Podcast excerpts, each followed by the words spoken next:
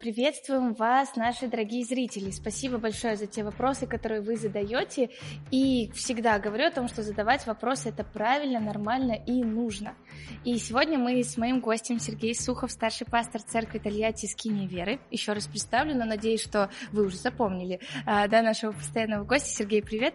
А, привет, Лера. Э, рад вас видеть. И спасибо за приглашение. И привет всем друзьям, всем, кто смотрит нас. Да, и сегодня мы решили решили затронуть такой очень э, такой важный вопрос, и я бы сказала тонкий и, наверное, который затра- затрагивает любого человека. Я сформулирую и дальше будем э, говорить. Думаю, каждый задается вопросом, что такая, знаете, как лестница. Если Бог есть, да, потому что будем честными, не все в это верят, но, да, мы как э, христиане тоже разбираем, что если Бог есть, и если Он добрый, то почему существует э, зло в мире и почему люди страдают? Вот на этот вечный вопрос сегодня мы вместе поговорим с Сергеем. И вот, собственно, вопрос, почему это происходит и как мы пытаемся вообще ответить на этот вопрос. Ну, вопрос а, этот на самом деле сложный, он очень психологичный, потому что когда человек переживает какое-то злое страдание в своей жизни, он задает этот вопрос, но не всегда готов получить на него ответ. Мы можем только рассуждать, рассуждать, и об этом также рассуждал Лейбниц, и в 1710 году он написал свою работу о теодицее, введя этот термин, собственно говоря. Теодицея означает э, от слова «теос» – «бог» и «дике» – «оправдание», оправдание Бога. Да, и, тут заострю, да. наверное, такое внимание. Сам термин говорит о том, что с нашей стороны это как будто оправдание Бога. То есть, да, вот этот конфликт вопроса, что Бог добрый, а зло существует. То есть нам, э, с нашей точки зрения, нам как будто надо оправдать Бога, то есть защитить, а, прикрыть. А, конечно, Бог, он да. не нуждается в защите, но апологетически, когда мы как христиане говорим о том, виноват ли Бог в существовании зла, мы говорим, что он не виноват, что зло, оно существует, потому что мы знаем историю, связанную с Люцифером, и оно существовало еще до сотворения человека. И когда мы говорим о творении мира, в котором мы живем, то мы должны сказать, что Бог сотворил наилучший из миров. Почему?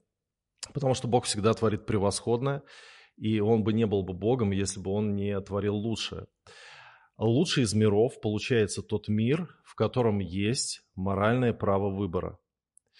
Потому что никто из нас не хочет быть запрограммированными роботами и эм, жить с вшитой какой-то программой, и Бог этого не хотел.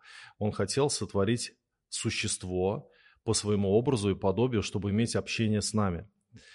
Таким образом, сотворив человека а, и поместив его в мир, в котором есть моральное право выбора, Бог понимал, что мы можем злоупотребить этим правом выбора. И вот Лейбниц как раз а, выводит это размышление, говоря о том, что а, у человека потенциально была возможность злоупотребить этим правом. То есть получается, что лучший из миров – это мир, в котором возможно а, злоупотребить моральным правом выбора, Это, что и произошло, в принципе, да, в истории. Как, э, однажды в диалоге мне так перефразировали э, свободную волю, как э, Бог сотворил человека непослушным. И это вот качество, непослу... э, возможность непослушания, да, она как в потенциале, но она все равно есть. То есть мы говорим свобода воли, это такое э, общее понятие. А вот когда непослушный, он как будто чуть-чуть окрашивает момент, что сама возможность э, не быть непослушным уже сразу под, э, ну, так подсвечивает эту а, проблему, что мы можем выступить против Бога и против, по сути, вот добра. Но надо сказать, что характер Бога мы все-таки видим не только в э, его творении, когда он створил нас и поместил в такой мир, а в том, что он предпринял э, те поступки и действия, которые характеризуют его благость, как раз когда произошло грехопадение, он начал делать все, чтобы спасти человека. В конечном итоге послав в этот мир своего сына, который стал жертвой за наши грехи. То есть мы не можем сказать, что Бог отстранился, как учат этому деисты и говорят mm-hmm. о том, что Бог створил мир, и он равнодушен к нему. Что там происходит? Происходит по каким-то законам и, в общем-то, по, по случайностям, по каким-то или по закономерностям Богу все равно. Нет, Богу не все равно. Он принимает активное участие, участие в истории человечества. И мы видим его разворачивающийся план буквально с самых первых страниц Библии, когда грехопадение произошло. В этой же третьей главе мы уже видим, что Бог э, сделал для э, Адама и Евы, которые согрешили, одежды кожаные да. и одел их. Почему?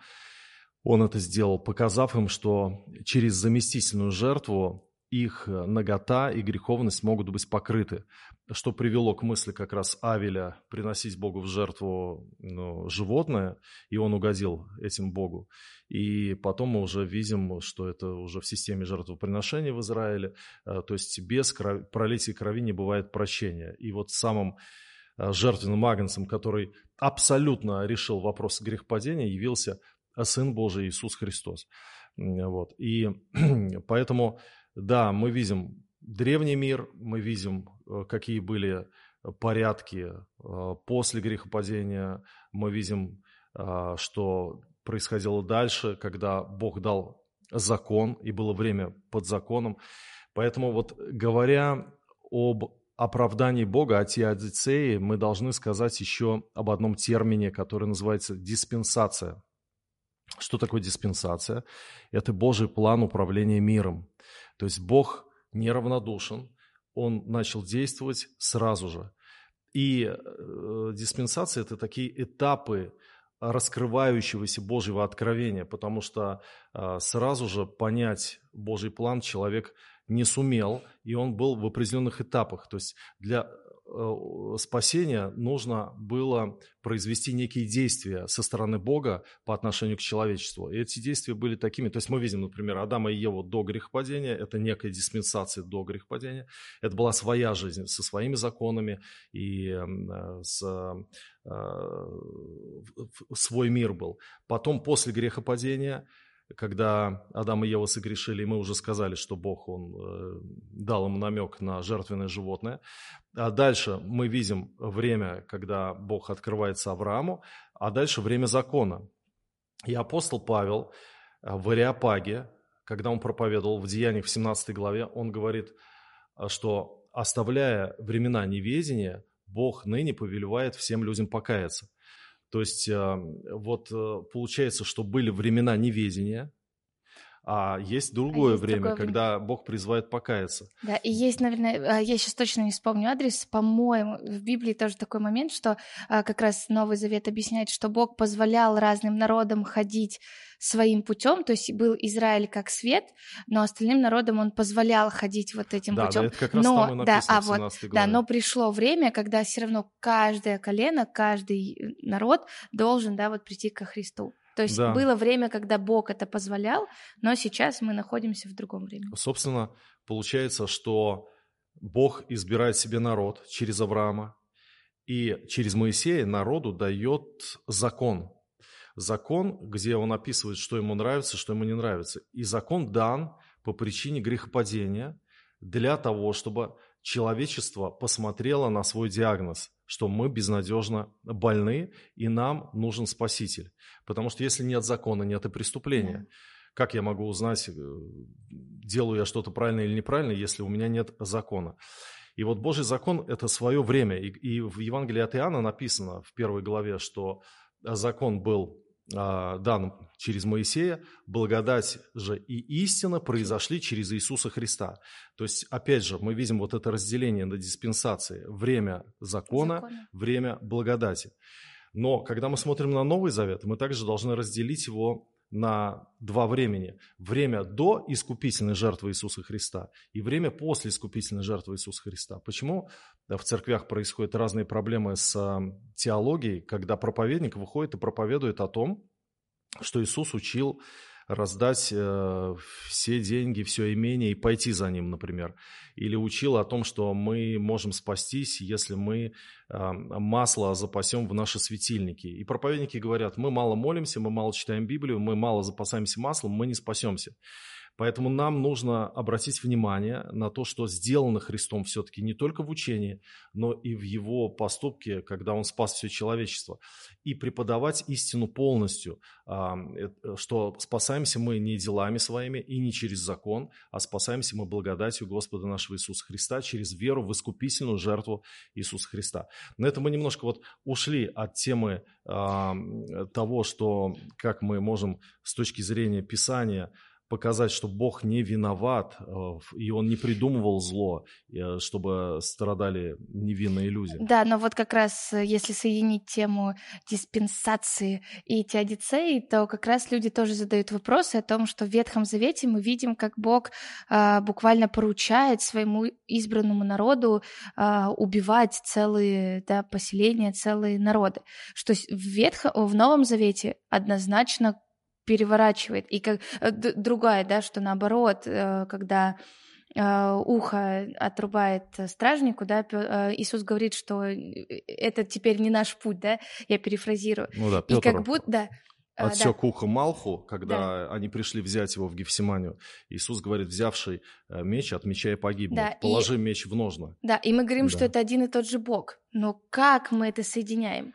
Да, опять же, мы вот говорим об открывающемся откровении. И, конечно, мы видим, например, а, в древние времена одни порядки и одни разрешения. После эти разрешения отменяются. Например, э, инцест – кровосмесительная связь сексуальная. Мы видим, что сначала это было, и Бог благословлял, Он сказал, плодитесь и размножайтесь, как бы плодился и размножался Адам с Евой, или там их дети, если не через инцест. Но потом пришло время закона, и в законе мы уже читаем, что проклят, кто ляжет с сестрой своей, то есть это уже считается грехом. Или, например, многоженство многоженство в Ветхом Завете позволяется по причине греховности и жестоко, жестокосердия людей. А, и Моисей позволял, э, допустим, э, там, разводиться или жениться, например, на нескольких женах. Такое было. Но, но Иисус Христос говорит, от начала не было так идеальная картина Божьего брака – это один мужчина и один женщина. И уже после объявления Христа о том, каким должен быть брак, мы понимаем, что пришло время для проявления этой истины, и теперь нам нельзя э, иметь нескольких жен. Бог не благословит меня многоженством, Он благословляет только меня на брак с одной единственной женщиной. Поэтому э, вот такой вопрос о том, что народу израильскому – было повеление убить амаликитян, оно связано, во-первых, с архаикой, с древним временем, и, э, с, опять же, с исполнением Божьего плана по, значит, безопасности, моральной безопасности своего народа, через который должен прийти в мир Спаситель. Э, языческие племена, они очень сильно влияли на Израиль, и нужно было разобраться. Дело в том, что мы представляем себе древний мир немного с позиции вот гуманизма, что это они такие милые, но это были кровожадные племена, которые приносили в жертву своих детей, у них было много оккультизма, колдовства и язычества, и а, Бог повелевает это сделать, опять же, для чего? Для того, чтобы сохранить целостность своего народа.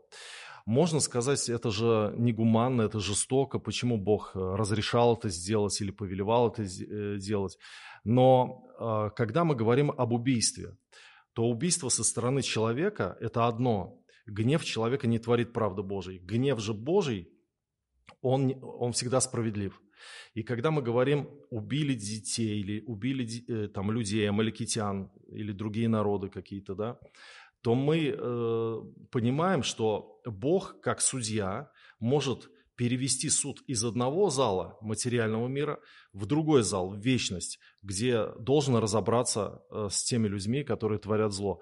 Вопрос, разберется ли он справедливо, напрасен, потому что Бог справедлив, да. и Он точно разберется справедливо. И детей Он в ад и в гиену не пошлет из-за того, что просто они дети языческих а, родителей. Почему? Потому что мы с вами а, смотрим на Иисуса Христа, который брал детей на руки, благословлял их и исцелял. И языческих детей, например, дочь Серафиникиянки исцелял. Да.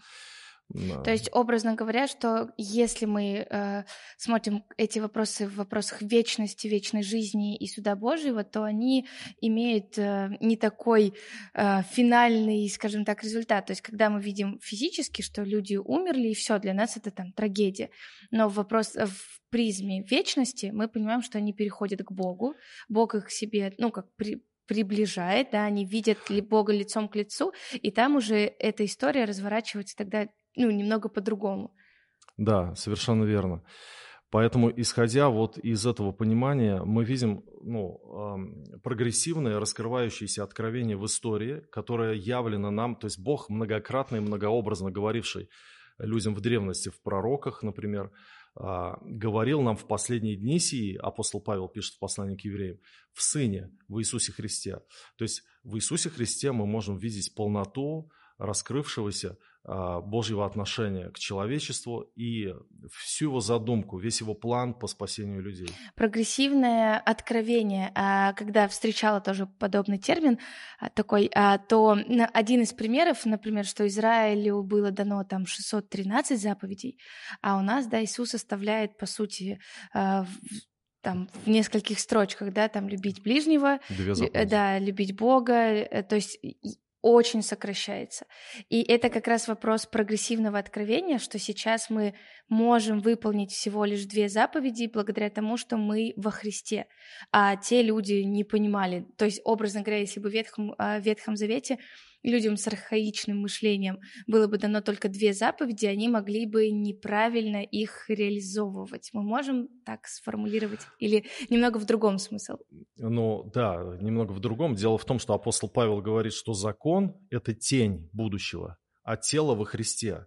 То есть вот э, все должно было прийти к телу, к сути вещей, которые во Христе. Поэтому закон Ветхого Завета для нас Слово Божье, но более не заповедь. Да. А для нас остаются заповедями те истины Ветхого Завета, которые обновлены в Новом Завете. Тогда да, это заповедь. Поэтому мне не нужно сегодня обрезываться. Если я наступил на мертвую корову, мне не нужно приносить жертвы за очищение. Если у женщины обыкновенная женская, она не должна очищаться и э, какое-то время быть объявленной нечистой. Это все осталось в Ветхом Завете. Но почему даны были эти постановления? Для того, чтобы человек увидел свой диагноз – полной э, греховности своей и то, что ему нужен Спаситель. И вот э, конец закона, поэтому написано Христос, и, э, потому что он его исполнил. Исполнил таким образом, чтобы э, суть вещей явить как раз. Вот эти две заповеди, в них и законы пророки заключаются, в принципе. Но множество постановлений теперь которые были даны отдельному народу Израилю, нам их не нужно выполнять. А, то есть, если опять же вернемся к вопросу теодицеи, если прямо человек там спрашивает, почему Бог позволял убийство младенца в Ветхом Завете, то мы как а, правильно ответить, что это было определенное время, и Бог еще находился в процессе рас... или вот как мы можем человечество вот, находилось да, в человечество процессе. вот человечество находилось в процессе еще взаимоотношений с Богом, когда они только понимали и Бог а, от, а, давал свое откровение себе, скажем так, в разных диспенсациях. О своей святости, можно так сказать, вот, да? О своей святости То есть он избрал mm-hmm. народ, осветил его и сказал, будьте святы, потому что я свят. И эта святость заключалась как раз в физическом разъединении с грехами, с оккультизмом, с связью, а, в том числе кровосмесительной связью а, с язычниками. Это было запрещено. И нужно было обезопасить свой народ. И нужно было сохранить целостность своего народа, чтобы реализовать свой план в жизни. И э, череда диспенсаций когда заканчивается? Есть ли у христиан ну, понимание сейчас мы находимся в, диспенсации церкви. Мы знаем, что придет время, когда будет тысячелетнее царство. Это уже будет другой век. А, но мы сейчас живем в ожидании Иисуса Христа. А, у нас есть Дух Святой, у нас есть церковь, и мы проповедуем Евангелие, у нас есть свои задачи своего времени а потом будут э, другие задачи другого времени, а потом будет вечность, когда времени уже не будет. Да. То есть мы можем сказать, что возможно еще какие-то диспенсации до того, как Иисус Христос пришел. Ну, конечно, Или... есть же множество пророчеств, которые уже исполнились. Есть пророчества, которые еще не пришли в исполнение относительно Израиля, о том, что остаток спасется, относительно полного числа язычников, которые должны войти в спасение, относительно самого пришествия Христа, восхищения церкви, этого еще ничего не было, воскресения мертвых. Это все, что это особенные вопросы. да, это здорово. И а, тогда, может быть, тоже, если подытожить, то мы начали вот передачу с вопроса о том, почему зло существует в мире, если Бог добрый. Как вот мы можем ответить, может быть, если человек это спросил, там, проходя, да, если мало времени, как коротко, ясно, лаконично на это ответить? Вы знаете, я с каких-то пор стал по-другому относиться к вопросам людей. А, я понял, что не нужно просто выдавать как некий аппарат сразу ответ на запрос. Потому что был такой случай, один человек подошел к пастору и спросил, а правда ли, что за грех самоубийства Бог посылает в ад человека? И э, этот пастор подумал, ну, он, наверное, спрашивает, заботясь о своем родственнике, который, может быть, погиб или умер от самоубийства, и надо его как-то успокоить. И он ему говорит, ну, не совсем так, ведь за больной желудок Бог не пошлет тебя в ад, поэтому, когда у человека больной рассудок, он тоже в ад его не пошлет, а, он может, э, ну, каким-то образом, взвесив там а, ситуацию, войдя в положение, психическое положение человека, оценить это по-другому. Через несколько дней этот пастор узнал, что этот человек, кто задал ему вопрос, повесился, покончил с собой. А, и тогда а, правило консультации и консультирующего, оно должно быть таким. Спросить человека, почему он спрашивает. Дело в том, что к одному священнику на каком-то мероприятии подошел один мужчина, и он сказал, а как же, если ваш Бог – любовь? Как же он мог пятилетнюю девочку поразить лейкемией и забрать ее с земли. За что? И у него такая боль была в глазах. И этот священник ему сказал, скажи мне, ты про свою дочь говоришь? Он говорит, да. И он просто его обнял, и они плакали, стояли вместе. А потом он ему сказал какие-то слова утешения, что дочь его, она жива, и она ждет своего отца. И, и вот если просто говорить э, правила какие-то, какие-то термины относительно там Теодицея, Лейбница, человек может это не удовлетворить, если он находится в агонии своей души, если он потерял близкого человека. Э, главное явить в этот момент ему свое соучастие, э, свое сочувствие и любовь. Ведь Бог очень часто действует через нас именно таким образом, не через э, рациональные ответы, а через принятие и любовь один во время Второй мировой войны один матрос попал в госпиталь, и там была медсестра верующая. Она ухаживала за ним, а он был капризный, раненый, капризный и атеист. И он отвергал ее слова о вере, и она тогда просто заботилась о нем. И в конце уже он ей сказал, он говорит, «Э, ты знаешь, я не верю в Бога, я не верил в Бога. Но теперь, видя, что на земле есть такой ангел милосердия, как ты, я знаю, что Бог есть. Wow. И вот из-за нашего такого вот участия в проблеме человека, в его опустошенности, в его боли за то, что произошло в его жизни, мы можем таким образом явить ему Бога в первую очередь. Ну, конечно, если человек э, склонен рассуждать именно о том, почему все так устроено и где место Богу в этом мире, когда в этом мире столько всего происходит, где его любовь, мы можем тогда сказать, например, люди говорят, а куда смотрит Бог? И тогда можно парировать и сказать, лучше задать вопрос, откуда смотрит Бог. А Бог смотрит с Голговского креста, у него окровавленное лицо. Он смотрит с любовью на погибающий мир, отдав свою жизнь за тебя. И, и вот такие э, евангельские сюжеты, они являются ответом на вопрос о любви Бога к да, погибающему миру. Сейчас тоже как вспомнила, что если посмотреть историю христианства, то первые христиане, они были гонимы да. и тоже умирали жестокой смертью, многие из них. И также есть э, авторы, которые говорят, что Бог в Ветхом Завете мы видим, как другие народы гибнут, но в Новом Завете мы видим, как и христиане гибнут. Но ответ в том, что христиане знают, к кому они идут, что все равно ответ он в вечной жизни. Если мы понимаем, что наше пребывание здесь на земле, оно это опять же лишь период, который э, нам дан, чтобы как раз определить, где будет наша вечность, тогда с этой призмы мы можем по-другому даже смотреть на, на подобные вопросы, то, что сегодня казалось да, бы... когда мы смотрим с перспективы вечности на происходящие злые события и случайные гибели каких-то людей, злоключения какие-то, да, то мы можем сказать, что ни о чем не говорит то кратковременное страдание на земле по сравнению с вечной славой, которая открывается потом. Да, аминь. Спасибо большое. Тема, конечно же, сложная, но я рада, что мы сегодня смогли ее затронуть. И очень надеюсь, что кому-то из наших слушателей она принесет какой-то, может быть, мир и утешение, и возможные ответы для себя в первую очередь, и для тех, кто вокруг вас. И увидимся в следующих передачах. До свидания.